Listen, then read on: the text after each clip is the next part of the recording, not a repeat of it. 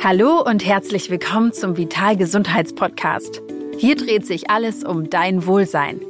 Wir sprechen mit denen, die sich auskennen in allen Fachrichtungen. Über Vorsorge, Behandlungsmöglichkeiten, gesunde Ernährung und Bewegung. Rund um alles, was dir gut tut und zu einem besseren Lebensgefühl verhilft.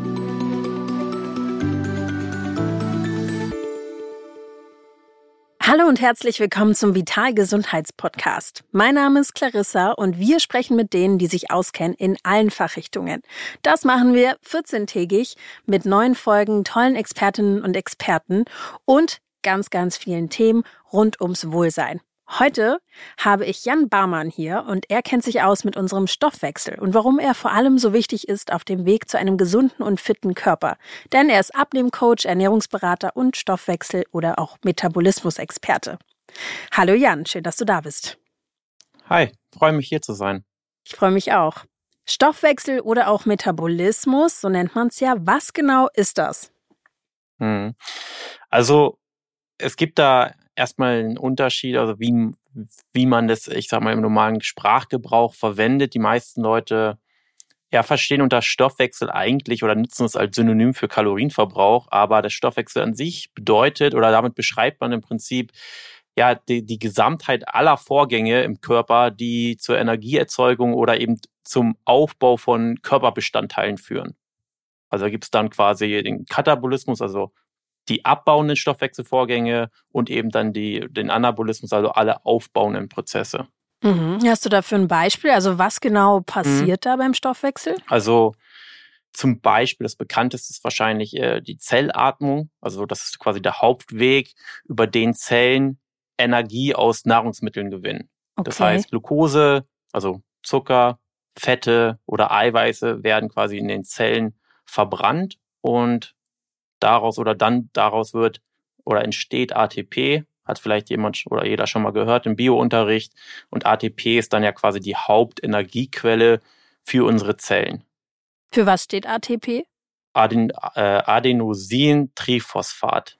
Okay, das heißt also jetzt mal ganz grob gesagt, der Stoffwechsel ist eigentlich Hauptgrund äh, dafür, dass wir die ganzen Energie oder beziehungsweise alle Teilchen aus unserer Nahrung überhaupt in unseren Körper führen können. Genau. Alles klar. Und das ist aber quasi Abbau und da hast du gesagt, es gibt noch Aufbau. Genau, zum Beispiel die Proteinsynthese, also die Herstellung von, von den Proteinen, ist quasi auch ein Stoffwechselprozess. Mhm, verstehe. Wie genau läuft denn der Stoffwechsel ab? Also muss ich dafür was machen oder passiert das automatisch? Wann passiert das? So in die also Richtung. Also das läuft ja quasi im Prinzip 24-7. Ähm, und äh, ja, der Stoffwechsel bestimmt oder wirkt sich ja auf alles Mögliche im Körper aus. Das heißt, äh, du musst dafür nichts tun. der Stoffwechsel mhm. läuft, aber natürlich kann der Stoffwechsel nur laufen, wenn man Nahrung zuführt, Energie zuführt. Ja, aber lass uns da mal gerne noch mal ein bisschen drauf eingehen. Ähm, du sagst jetzt, okay, ich muss dafür nichts tun, dass der passiert, ist ja schon mal gut. Aber trotzdem gibt es ja einen guten Stoffwechsel oder einen nicht so guten Stoffwechsel. Wovon hängt das ab? Ich sag mal, es ist natürlich schwierig, weil das, was wir meinen häufig mit Stoffwechsel, ist, wenn man sagt, oh, ich habe nicht so einen guten Stoffwechsel, dann heißt das, ich habe, oder dann reden die Leute meistens von ihrem Kalorienverbrauch. Das heißt, wenn man davon redet, hey, den Stoffwechsel beschleunigen, dann nutzen die Menschen das immer als Synonym für, ähm, meinen Kalorienverbrauch nach oben bringen. Das heißt, es ist nicht das, äh, es ist nur ein Teilaspekt des Stoffwechsels, was auch in Ordnung ist, aber es ist im Prinzip nicht, oder man meint nicht alle Stoffwechselvorgänge, sondern man meint, man meint im Prinzip ja nur einen Aspekt, und zwar den, den Kalorienverbrauch. Und wenn man jetzt sich darauf bezieht, auf diesen Teilaspekt, okay, wovon hängt mein Kalorienverbrauch ab, dann hängt er natürlich davon ab, wie viel man sich bewegt, ähm, er hängt auch davon ab, wie, ich sag mal, wie der Hormonstatus im Körper ist. Das heißt, äh, wie die, wie der, wie die Schilddrüsenhormone stehen. Auch, ich sag mal, ähm, Thema Wechseljahre, Progesteron, Östrogen, was auch, ich sag mal, ähm, Stoffwechsel befeuernd oder hemmend wirken kann.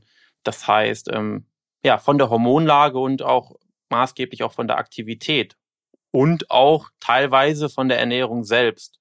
Das heißt, beispielsweise eine eiweißreiche Ernährung oder um, damit der Körper Eiweiß verstoffwechseln kann, wird nochmal Energie benötigt. Das heißt, man kann den Körper auch abhängig davon, welche Makronährstoffe man isst, ähm, ja, kann man quasi den Stoffwechsel auch etwas beeinflussen. Was heißt, also was sind Makronährstoffe? Was verstehst du Makronährstoffe sind quasi ähm, Fett, Eiweiß, Kohlenhydrate in erster okay. Linie. Mhm. Also da so diesen Dreiklang oder was würdest du sagen, ähm, ist dafür besonders wichtig? Also in erster Linie Bewegung. Das heißt, äh, je, mehr, je aktiver man ist, desto höher ist der Kalorienverbrauch, desto besser kurbelt man den Stoffwechsel an.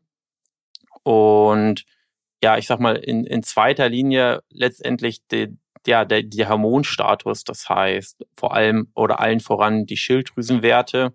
Mhm. Das heißt, äh, hat man schlechte Schilddrüsenwerte oder eine Schilddrüsenunterfunktion, dann macht sich das äh, erheblich bemerkbar.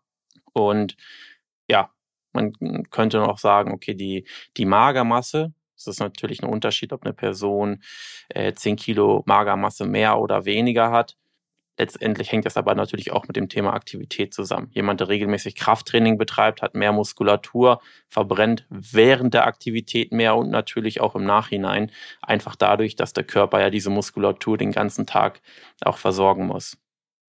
Du hast ja jetzt gesagt, dass irgendwie der Kalorienverbrauch eigentlich nur ein Teilaspekt des Stoffwechsels ist. Aber wenn wir jetzt so in die Gesellschaft gucken, dann würdest du doch auch sagen, dass das schon so das ist, womit man den Stoffwechsel als erstes in Verbindung bringt, oder? Richtig. Also, ich sag mal, zu 95 Prozent oder vielleicht sogar noch mehr ähm, meinen wir damit den Kalorienverbrauch und das ist auch in Ordnung. Und egal in welchen, welchen Artikel man liest, man könnte das Wort Stoffwechsel immer auch ersetzen durch Kalorienverbrauch, weil das heutzutage auch so verwendet wird, gerade im Zusammenhang mit dem Thema Abnehmen. Ja, aber das ist ja schon mal super cool und auch super wichtig, dass du das nochmal so klar irgendwie sagst. Also für mich zumindest ist das erstmal mhm. so ein Aha-Moment. Ähm, weißt du denn, was darüber hinaus noch zum Stoffwechsel gehört? Also klar, der überhaupt diese Gewinnung aus den Nähr oder Nahrungsmitteln in unseren Körper hinein. Ähm, was noch? Der Stoffwechsel an sich ist ja, ich sag mal, ein, ein komplexes Netzwerk aus chemischen Reaktionen, die in, in den Zellenorganen ablaufen. Und im Prinzip alles, was mit dem Auf- oder Abbau von Molekülen zu tun hat oder auch der, der Entfernung von Abfallprodukten, ist im Prinzip der Stoffwechsel. Also Stoffwechsel. Das heißt, ich hatte ja genannt, Zellatmung, ja. Proteinsynthese, die, die Glykolyse wäre jetzt ein weiteres Beispiel, ähm, quasi der Prozess, wo Glucose in Pyruvat umgewandelt wird. Aber natürlich, je mehr es ins Detail geht, äh, dadurch, dass ich ja auch, ich sag mal, selbst jetzt kein, kein Biochemiker bin oder ähm, ja, ist da irgendwo natürlich auch für mich die Grenze, weil es irgendwann nicht mehr wirklich praxisrelevant ist, ja. ähm, um, um Menschen helfen zu können. Aber ja, es gibt noch viel mehr als eben äh, den, der Kalorienverbrauch oder dieser Aspekt. Ja. Und all diese, ja, es ist halt letztendlich ein komplexes Netzwerk aus vielen verschiedensten chemischen Reaktionen. Absolut, das reicht ja auch äh, erstmal, ne, das überhaupt mhm. zu wissen, finde ich aber spannend, weil ähm, in erster Linie kann man sagen, Stoffwechsel ist richtig gut und richtig wichtig und auch überlebenswichtig für uns alle.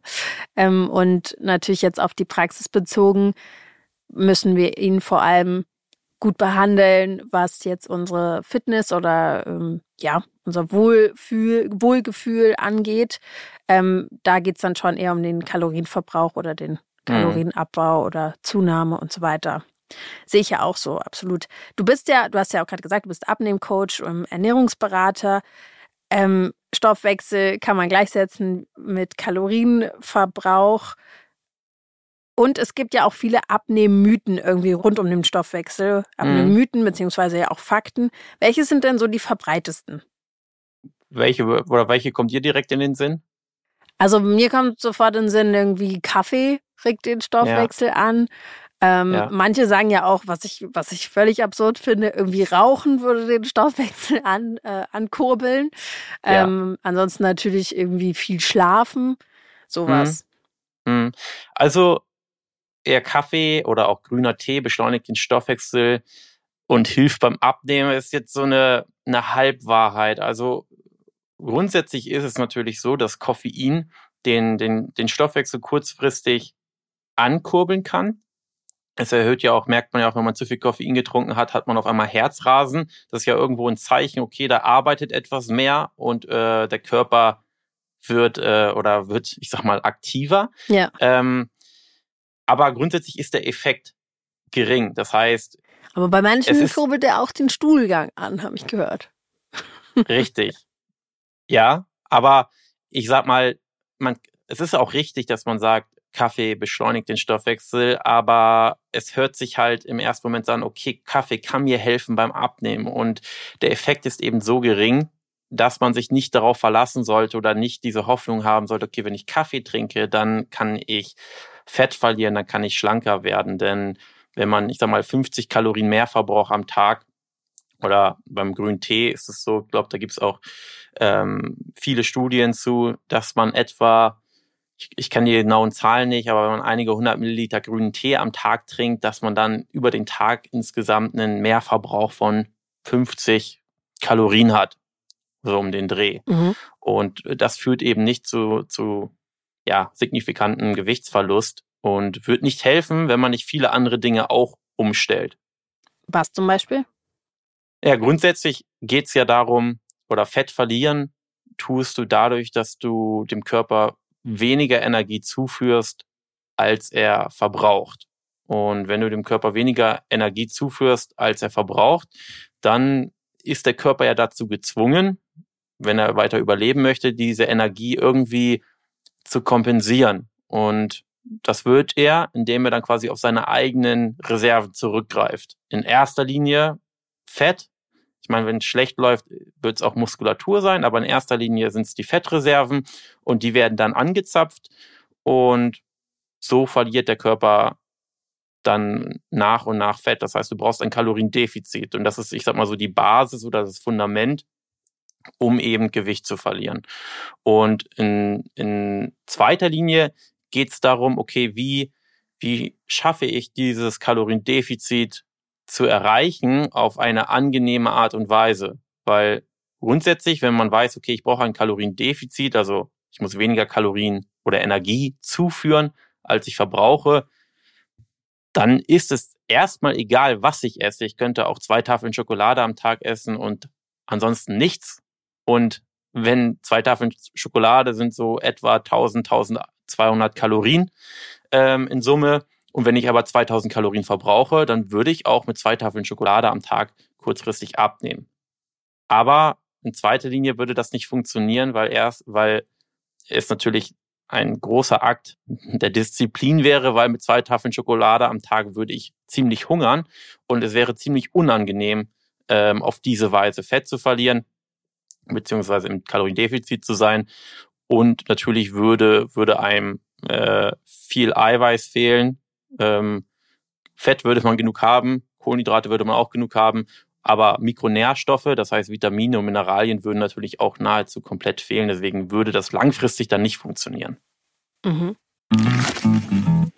Klartext Wirtschaft. Der Podcast für die Macherinnen und Macher von morgen. Mein Name ist Andrea Gerhardt. Mein Name ist Frank Fercher. Wir reden hier über alles, was die Wirtschaft bewegt. Wir sprechen über alle wichtigen Fragen. Zum Beispiel, welche technischen Innovationen beeinflussen denn eigentlich das moderne Unternehmertum? Oder mit welchen Strategien kann der aktuelle Fachkräftemangel effektiv bewältigt werden? Hört rein. Überall, wo es Podcasts gibt. Was gibt es dann noch für Abnehmmythen in mhm. Bezug auf den Stoffwechsel? Also was jetzt auch bekannt ist wahrscheinlich dieses, okay, je mehr man schwitzt, desto mehr Fett verbrennt man, wenn sich Leute irgendwie in, in Folie einwickeln oder ja, ja in die Sauna gehen, in der Hoffnung, dass sie dadurch mehr Fett verbrennen. Wirklich? Ich hätte jetzt gedacht, man verliert halt vor allem Wasser, aber Fett? Okay. Ja, das ist zumindest so ein Mythos. Äh, manche ziehen sich auch extra dick an beim Cardio-Training. Mhm. Ja, für dich war es jetzt vielleicht kein Mythos, aber ja, das wäre interessant, ja. Äh, Schwitzen ist natürlich ein Mechanismus des Kör Körpers, um sich abzukühlen und nicht um Fett zu verbrennen.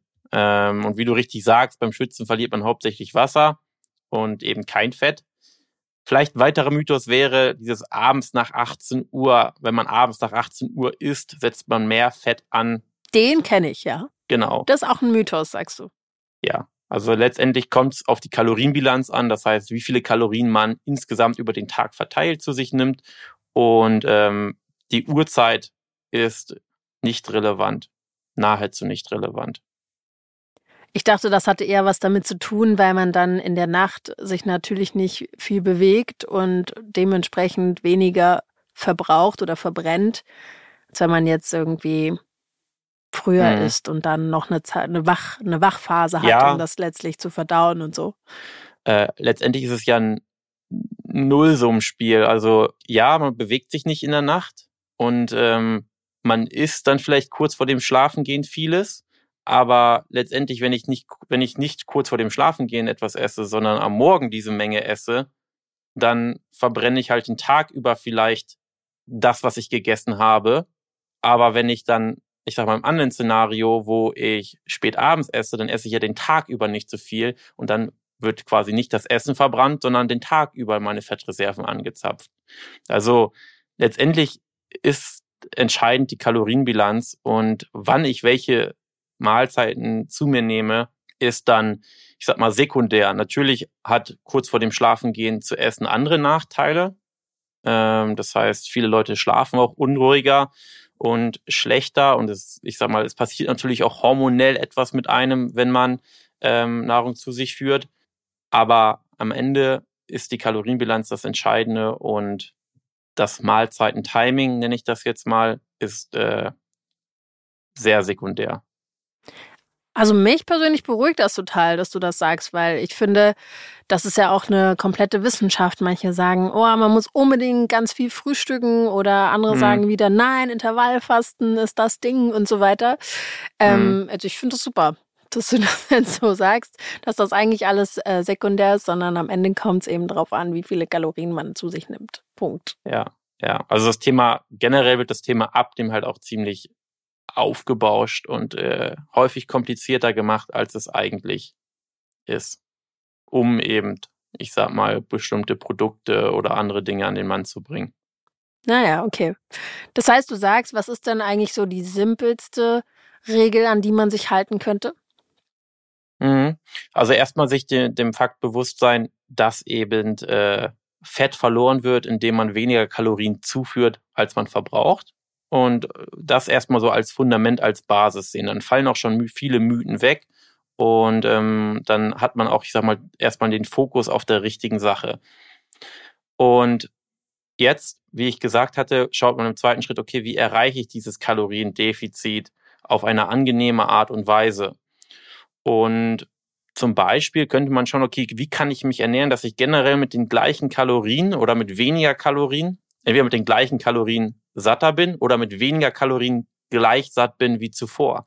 Das heißt, was zum Beispiel eine einfache Möglichkeit ist, ist, sich etwas eiweißreicher zu ernähren. Viele Personen essen, ich sage nicht zu wenig Eiweiß, aber mehr Eiweiß würde ihnen helfen, über den Tag satter zu sein. Eiweiß ist der, der sattmachendste Makronährstoff, also Makronährstoff, Kohlenhydrate, Eiweiß, Fett.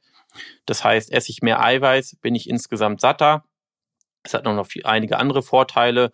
Und so würde ich schon mal raten, wenn du nicht, ich sag jetzt mal, 90, 100 Gramm Eiweiß isst, sondern nur vielleicht 50, 60 Gramm am Tag, dann schau mal, dass du 30, 40 Gramm mehr Eiweiß am Tag isst. Das wird dir helfen, mit, den, mit weniger Kalorien gleich satt zu sein.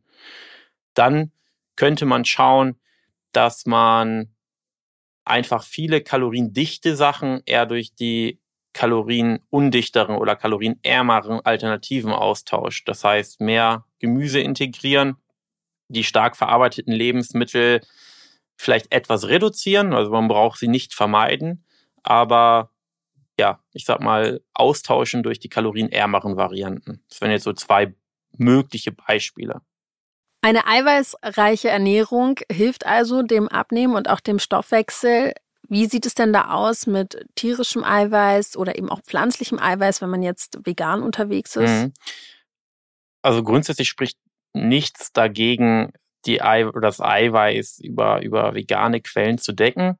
Es ist schon so, dass die biologische Wertigkeit von, von pflanzlichen Quellen etwas geringer ist. Ich habe ja vorhin darüber gesprochen, dass es ja, ich sag mal, verschiedene Aminosäuren gibt. Es gibt die essentiellen Aminosäuren, es gibt die nicht essentiellen Aminosäuren. Also nicht essentiell bedeutet, der Körper kann sie selbst herstellen und die essentiellen Aminosäuren müssen wir über die Ernährung zuführen. Und die biologische ja. Wertigkeit hängt so ein bisschen davon ab, okay, wie viele Aminosäuren enthält diese Proteinquelle? Hat sie ein vollständiges Aminosäurenprofil mit allen essentiellen Aminosäuren, die der Körper braucht, oder fehlen welche? Und da muss man sagen, schneiden die, schneidet die tierische Eiweißquelle besser ab. Also die haben häufig ein vollständigeres Aminosäurenprofil als die pflanzlichen Eiweißquellen. Aber das ist in der Praxis dann nicht mehr relevant, wenn man einfach verschiedene vegane oder pflanzliche Eiweißquellen miteinander kombiniert. Sprich, würde man jetzt nur Kidneybohnen essen und damit seine mhm. Eiweiß versuchen zu decken, dann wäre die biologische Wertigkeit einfach nicht so hoch, weil in den Kidneybohnen manche Aminosäuren einfach nicht enthalten sind. Sobald man jetzt aber Kidneybohnen mit Gemüse und vielleicht ein bisschen Reis isst, dann kombiniert man eben ähm, verschiedene Eiweißquellen, auch wenn jetzt Reis vielleicht nicht so viel Eiweiß enthält. Und dadurch bekommt man in der Regel dann ein deutlich oder eine deutlich höhere biologische Wertigkeit und ein vollständiges Aminosäurenprofil. Das ist vielleicht etwas, worauf man achten sollte. Es gibt auch grundsätzlich die Empfehlung, okay, Personen, die sich vegan ernähren sollten, gen genau aus diesem Grund vielleicht nochmal einen Ticken mehr, vielleicht zehn Prozent mehr Eiweiß essen, wo sie tendenziell ein etwas, ja, schlechteres Aminosäureprofil aufweisen. Aber wie gesagt, das, das macht nicht viel aus und sobald man eben die Lebensmittel miteinander kombiniert, ist das äh, zweitrangig oder spielt das keine große Rolle mehr, besser gesagt. Aber das wollte ich gerade fragen, man kann das dann natürlich auch ein bisschen über die Quantität wahrscheinlich kompensieren. Genau. Ja. Jetzt haben wir ja so ein bisschen die Stoffwechselabnehmen-Mythen. Was wären denn für dich Stoffwechselabnehmen-Fakten? Also was stimmt in Bezug auf einen guten, gesunden Stoffwechsel? Mhm. Ausreichend Schlaf ist wichtig. Das ist also kein Mythos, ja. Nein, es ist kein Mythos. Äh, also Ziel sollte es immer sein, von jedem Menschen ausreichend Schlaf zu haben. Und äh, ich weiß es nicht bei jedem möglich, aber möglichst einfach so lange zu schlafen, wie man schlafen würde.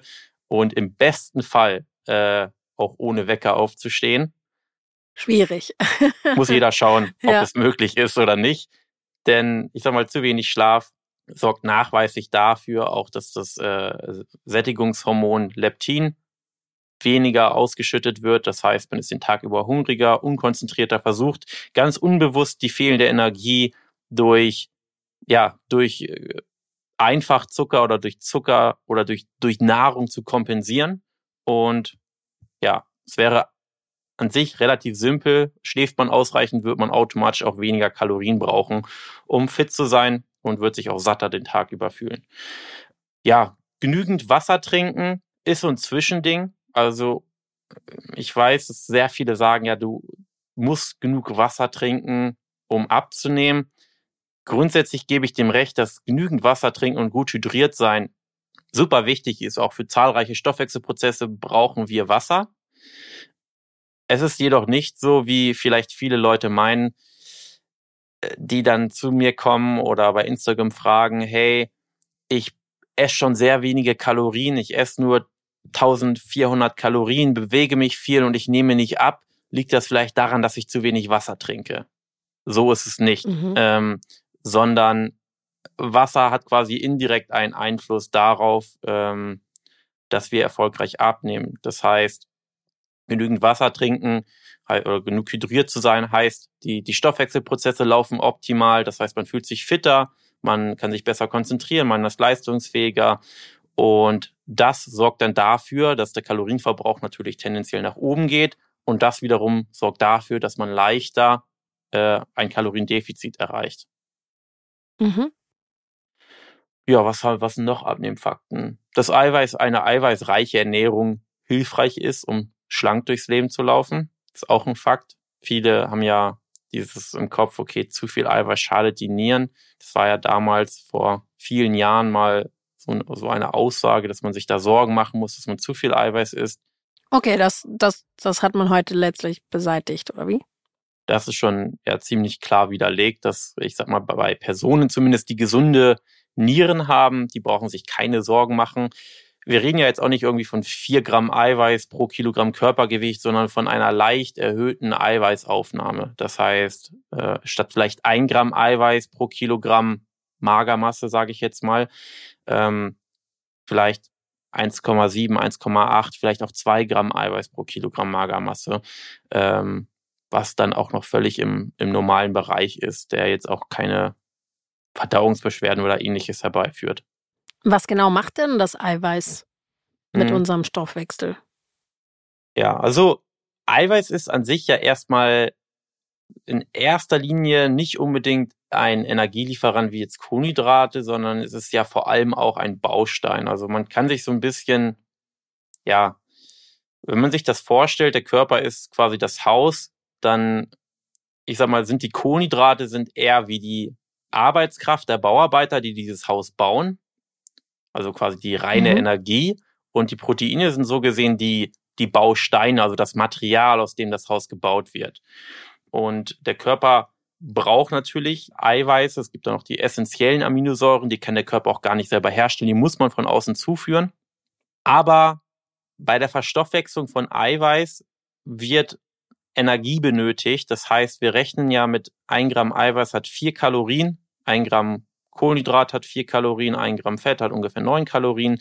Und bei der Verstoffwechslung von Eiweiß, auch gerade wenn es nicht mehr als Baustein benötigt wird, sondern alles überschüssige Eiweiß, was wir haben, was nicht, was nicht gerade als Baustoff verwendet wird, sondern als Energie, wird dann quasi nochmal umgewandelt in Glucose. Ähm, Gluconeogenese mhm. müsste das heißen. Und dabei wird viel oder geht viel Energie verloren. Das heißt, dass ein 1 Gramm oder die vier Kalorien Eiweiß, die wir pro Gramm rechnen, sind eigentlich nur drei Kalorien oder 3,2 Kalorien pro Gramm Eiweiß. Das heißt, es geht bei der Verstoffwechslung von Eiweiß auch viel Energie verloren, beziehungsweise ähm, benötigt der Körper für diesen Vorgang auch nochmal Energie. Das heißt, das ist so ein großer Vorteil, dass Eiweiß weniger Energie hat als die anderen Makronährstoffe, einfach weil bei der Verstoffwechslung von Eiweiß eben nochmal Energie benötigt wird. Merkt man zum Beispiel daran, dass wenn man sich eiweißreich ernährt, hat man tendenziell auch wärmere Hände, wärmere Füße, ähm, einfach weil bei dieser Verstoffwechslung ja Wärme produziert wird.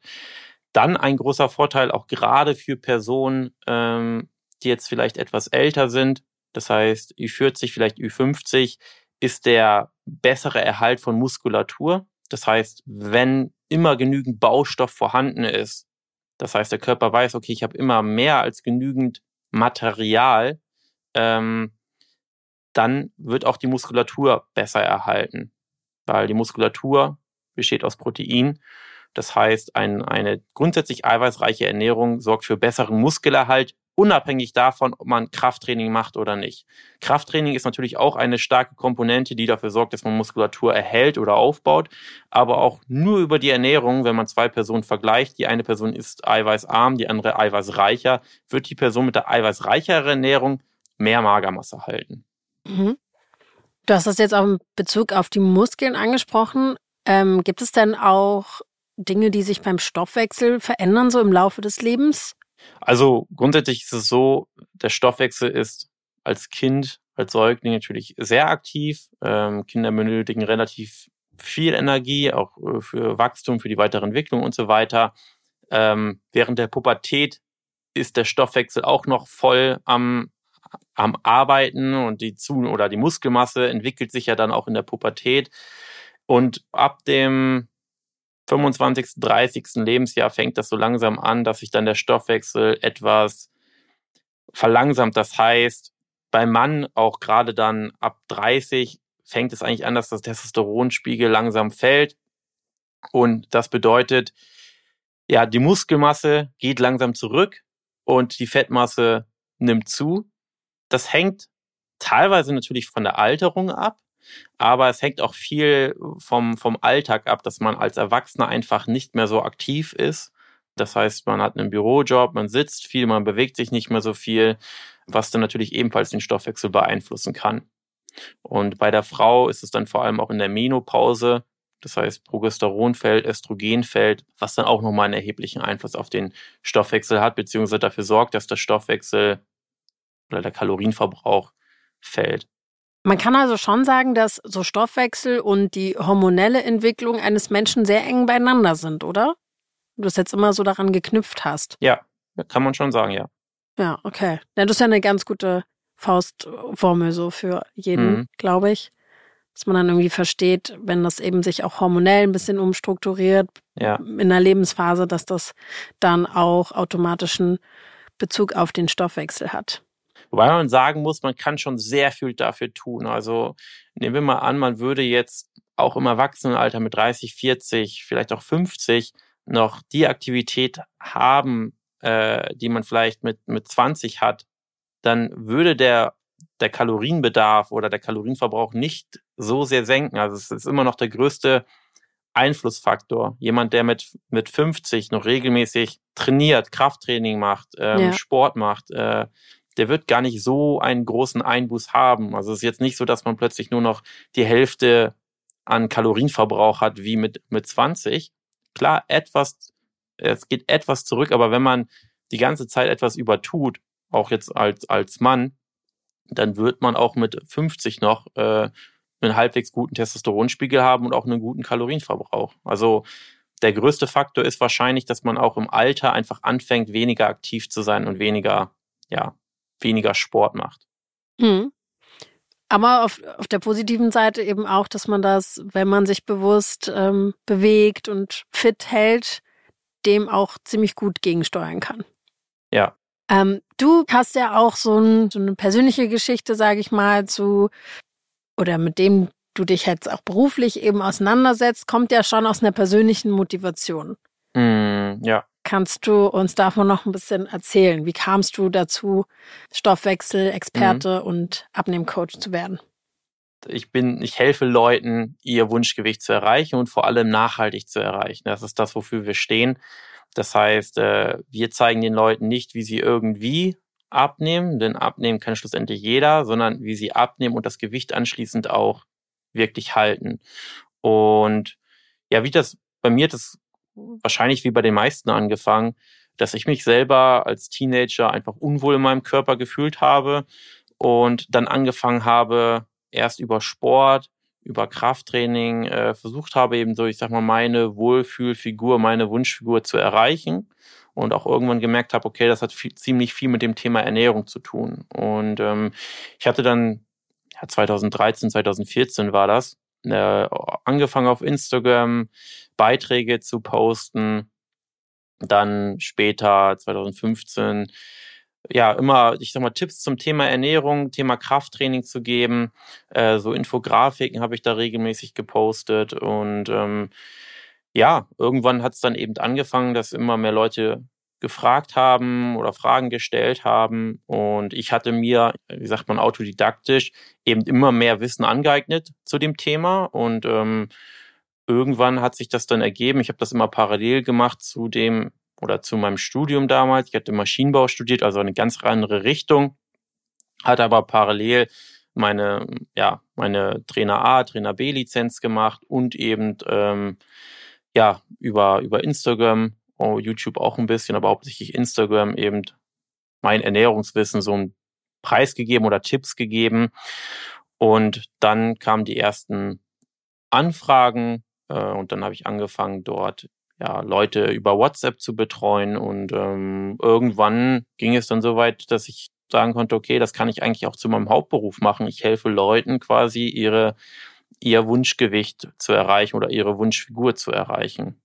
Und ähm, anfangs war die, die Zielgruppe, mit denen ich zusammengearbeitet habe, eher jüngere Leute, die auch Muskulatur aufbauen wollten, fit sein wollten, ich sag mal jetzt nicht Bodybuilder werden wollten, aber einfach eine Strandfigur haben wollten. Und später habe ich gesehen, okay, das Thema einfach, einfach abnehmen, gesund sein ist eigentlich noch das viel größere Thema. Und so ging es immer mehr dahin, dass ich ganz normalen Menschen helfe, die Beruf haben, Familie haben, viel um die Ohren haben, haben, wie man denen speziell individuell helfen kann, einfach gewisse gute Gewohnheiten in ihren Alltag zu integrieren, damit sie dann ihre 10, 20, 30, 40, 50 Kilo verlieren, ohne jetzt irgendwie fünfmal die Woche ins Krafttraining machen zu müssen.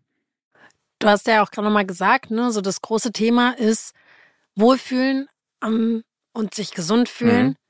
Kannst du denn konkret auch sagen, welche Erkrankungen tatsächlich durch einen ungesunden Stoffwechsel hervorgerufen werden können? Mhm. Also am bekanntesten ist wahrscheinlich Diabetes Typ 2. Okay. Das heißt, ja. äh, wenn der Körper eben nicht mehr ausreichend auf, auf Insulin reagiert oder eben nicht genug Insulin mehr produziert. Dann Fettstoffwechselstörung. Es gibt natürlich die vererbte, aber der Großteil, äh, ähnlich wie bei Diabetes, äh, entsteht eben dann durch eine ja, schlechte Ernährung, durch Übergewicht und ähm, erhöhte Cholesterinwerte, also Fettstoffwechselstörungen entsteht auch eben häufig durch, durch eine nicht optimale Ernährung. Äh, Erkrankung der Schilddrüse ist auch häufig so ein Ding und häufig ist es ja auch so, dass es ein Teufelskreislauf ist. Also Personen sagen, hey, ich kann nicht abnehmen, weil ich eine Fettstoffwechselstörung habe oder ich kann nicht abnehmen, weil ich nicht, weil meine Schilddrüse nicht mehr richtig funktioniert. Aber die Frage ist dann immer, okay, funktioniert die Schilddrüse nicht und deshalb bist du übergewichtig oder war die Ernährung nicht so optimal, wurdest du übergewichtig und dann gab es Probleme mit der Schilddrüse, die das Übergewicht dann immer noch schlimmer gemacht haben. Also leider ist es immer so ein Teufelskreislauf, dass das Übergewicht viele Krankheiten hervorruft, die wiederum einen negativen Einfluss auf das Körpergewicht haben und das immer schlimmer und schlimmer wird. Und wie komme ich dann da raus? Also, wenn ich jetzt wirklich in so einem Teufelskreis schon stecke ne, und all diese Symptome habe, wie schaffe ich das dann noch? Das Gute ist, dass es in, ich sag mal, in den meisten Fällen auch relativ schnell wieder revidiert werden kann. Also zum Beispiel jetzt, ich meine, wenn es schon so weit ist, dass man Typ 2 Diabetes hat, dann will ich nicht sagen, das kann man heilen, aber wenn man, ich sag mal, so eine davor steht, eine Insulinresistenz entwickelt, dann ist unsere Erfahrung nach äh, ist so, dass so eine Insulinresistenz auch relativ schnell wieder verschwindet. Das heißt, inner, wenn man die Ernährung umstellt, innerhalb von sechs Wochen teilweise ähm, ist die Insulinresistenz eigentlich nicht mehr vorhanden. Das heißt, viele Dinge kann man revidieren. Die Schwierigkeit ist halt dann erstmal anzufangen und dann das auch erstmal eine Weile beizubehalten, bis sich die Dinge oder bis sich der Körper selber heilt. Aber wir sehen das immer wieder auch bei sehr hohen Cholesterinwerten, wenn man die Ernährung umstellt und es braucht nur wenige Monate, zwei, drei Monate, da muss man dann nicht mal das mal 20, 30 Kilo verloren haben, sondern es sind manchmal auch nur 5, 6, 7 Kilo. Aber die richtige Ernährung kann dafür sorgen, dass die Cholesterinwerte sich schon drastisch verbessern.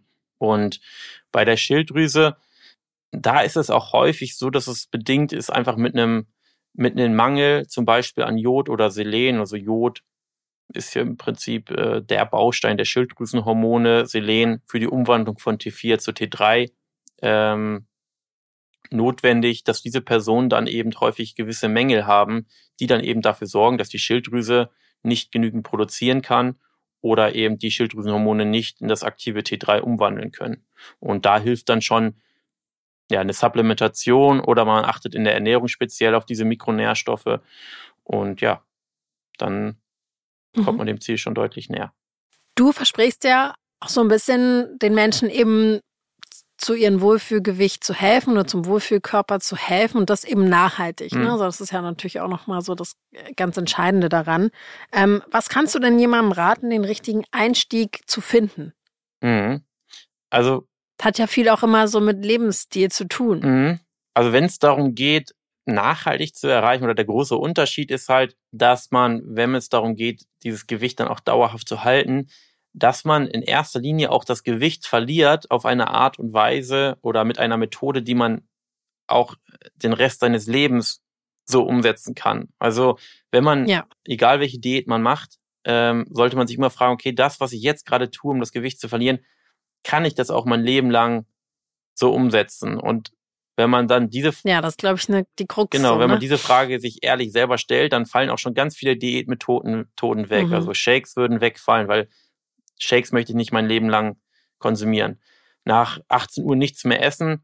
Für mich persönlich würde diese Art der, der Abnahme, also eigentlich ist es ja einfach frisst die Hälfte, weil man hört einfach auf zu essen irgendwann. Ja, das stimmt. Ähm, würde auch wegfallen, weil ich wüsste, irgendwann würde der Moment kommen, wo ich schwach werde und ich will ja auch noch mit Freunden abends essen gehen, mit Familie abends essen gehen, ähm, würde auch wegfallen. Und auch wenn es vielleicht dann äh, hart ist, sage ich mal, weil dann viele Sachen wegfallen, sollte man sich diese Frage stellen und dann sollte man schauen, okay, welche Sachen kann ich aber äh, oder kann ich mir vorstellen zu, zu implementieren? Und da sollte man jetzt eben nicht zu krass vorgehen. Also jetzt plötzlich anzufangen, fünfmal die Woche Sport zu machen, irgendwie keine Kohlenhydrate mehr zu essen oder nichts Verarbeitetes mehr zu essen. Das ist halt auch häufig etwas, was man vielleicht für ein paar Wochen macht, aber dann eben äh, doch wieder sein lässt, weil es einfach zu extrem ist. Und was wir machen, was ich auch jedem raten kann, also was wir in der persönlichen Zusammenarbeit machen, ist, wir schauen uns den Alltag der Person an und schauen, wie ist der Status quo und dann schauen wir, okay, wo, wo kann man an, an welchen Sachen kann man oder welche Stellschrauben kann man drehen, die vielleicht gar nicht unbedingt mehr Aufwand sind, die aber einfach vielleicht leicht anders sind, die zu einer Verbesserung des Gewichts führen. Also letztendlich dreht man an vielen kleinen oder implementiert man viele kleine Gewohnheiten, schaut vielleicht auch, dass viele kleine schlechte Gewohnheiten beseitigt werden und Ziel ist es dann quasi im Laufe der Zeit immer mehr gute Gewohnheiten zu addieren, schlechte Gewohnheiten, ich sag mal, rauszukürzen, wenn möglich. Nicht alle schlechten Gewohnheiten müssen rausgekürzt werden, aber vielleicht einige. Und dann wird die Person im Laufe der Monate dann natürlich einen, anderen Lebensstil pflegen und dann gilt es eben diesen neuen Lebensstil auch beizubehalten. Also nachhaltig abnehmen geht nur, wenn man auch bereit ist, einen neuen Lebensstil zu führen, weil das wird notwendig sein. Also es werden sich Dinge auf jeden Fall permanent im Leben ändern. Ja, das glaube ich auch. Und auch wichtig, sich das bewusst zu machen. Genau. Dass es wahrscheinlich nicht damit getan ist, jetzt irgendwie eine sechswöchige Diät zu machen. genau, manche Menschen sind auch einfach noch nicht bereit. Also Mhm. Wenn wir sich die Frage stellen, okay, bin ich bereit, jetzt wirklich einen neuen Lebensstil zu führen? Und ja. man sagt, nee, bin ich eigentlich nicht. Okay, vielleicht, vielleicht ist es da noch nicht weit genug. Vielleicht, manche Menschen müssen dann auch vielleicht erstmal richtig krank werden oder es muss irgendwas anderes passieren, dass es Klick macht und da wirklich der Wille ist, auch wirklich einen neuen Lebensstil annehmen zu wollen. Ja, vielleicht sagen wir mal, ich bin jetzt mindsetmäßig bereit und denke mir, okay, ich möchte jetzt starten, ich möchte jetzt anfangen, ähm, den Weg zu gehen zu meinem Wohlfühlkörper, zu meinem Wohlfühlgewicht. Ergibt es dann Sinn, vielleicht so anfangs mal ein Blutbild zu machen, einfach mal zu gucken, okay, was ist mein Status quo, worauf muss ich mich vielleicht mehr fokussieren als auf andere Sachen? Mhm. Also ich empfehle auch, auch wenn Personen mit uns zusammenarbeiten, nicht vorher irgendwie alle möglichen Blutwerte zu nehmen, weil erstens kostet das natürlich auch Geld, weil die Kasse wird das nicht bezahlen, wenn du ohne Grund jegliche Blutwerte nimmst. Und ich würde einfach erstmal starten. Und es ist natürlich immer interessant, Blutwerte nehmen zu lassen. Aber wenn man's, wenn man nicht das Gefühl hat, irgendetwas passt nicht, dann ist auch meistens nichts. Und äh, man kann das immer noch später machen. Ich würde erstmal anfangen und äh, wenn man, ich sag mal, angefangen hat, seine Ernährung umzustellen und man ist vielleicht schon einige Monate dabei und hat vielleicht auch schon abgenommen, dann kann man immer noch mal die Blutwerte nehmen. Aber ich würde erstmal auf jeden Fall einfach anfangen und nicht irgendwie sagen, ich muss vorher meine Blutwerte nehmen und muss vorher alles, alle Blutwerte auf das optimale Level bringen, weil dann, ja, schiebt man, ich sag mal, die Abnahme oder die, die Umstellung des Lebensstils eigentlich nur vor sich hinaus. Auch wenn auf jeden Fall Blutwerte meiner Meinung nach viel öfter von Menschen genommen werden sollten und man ruhig mindestens einmal im Jahr mal einen ordentlichen Checkup machen sollte, weil ich sehe zumindest in der Zusammenarbeit mit unseren Kunden es sehr, sehr häufig, dass da ja Optimierungspotenzial ist. Und ähm, mein, schlussendlich ist es ja die eigene Lebensqualität und zum Beispiel viele Frauen äh, leben mit schlechten Eisenwerten oder mit einem Eisenmangel und ähm, sind einfach im Alltag nicht so leistungsfähig nicht so fit, wie sie sein könnten. Ähm, und ist ja schon ein ziemlicher Einschnitt, sage ich mal, in die Lebensqualität. Deswegen Blutwerte ja, aber nicht zwingend, bevor man anfängt zu handeln. Gut, ja. Finde ich klingt plausibel. Dass man eher mal guckt, unterwegs so, ne, wenn vielleicht auch irgendwas nicht gut funktioniert, nicht anschlägt, dass man da nochmal bewusst guckt. Ja. Was ich auch nicht machen würde, fällt mir gerade noch ein, weil ich die Frage auch häufig kriege, ist, okay, sollte ich dann einfach supplementieren, ohne zu wissen, wie meine Blutwerte sind, würde ich auch von abraten, äh, dass man einfach drauf los supplementiert. ähm, sondern grundsätzlich würde ich immer den Ansatz verfolgen, bevor man Mikronährstoffe, Mineralien supplementiert, erst ein Blutbild und dann gezielt supplementieren, weil es kann auch ein zu viel sein, wenn man jeden Tag viel Zink oder auch Selen nimmt äh, oder vor allem auch Jod. Jod kann sogar ziemlich gefährlich werden. Ähm, dann äh, ja, schädigt man sich eher mit einer Überdosis und äh, das sollte man auf jeden Fall vermeiden. Und man kann natürlich auch viel Geld sparen, weil wenn man super Werte hat und dann noch drauf supplementiert, äh, schmeißt man das Geld so ein bisschen aus dem Fenster. Ja. Supplementieren meinst du, dass man jetzt wirklich so irgendwie durch die Drogerie geht und dann mal wild die Nahrungsergänzungsmittel genau. nimmt? Jan, sag mal noch zum Abschluss, ähm, was ist diese MEA oder MEA3-Methode, ja. die du entwickelt hast? Ja, also da steckt eigentlich gar nicht so was Geheimes hinter. Also das steht gleich auf unserer Website.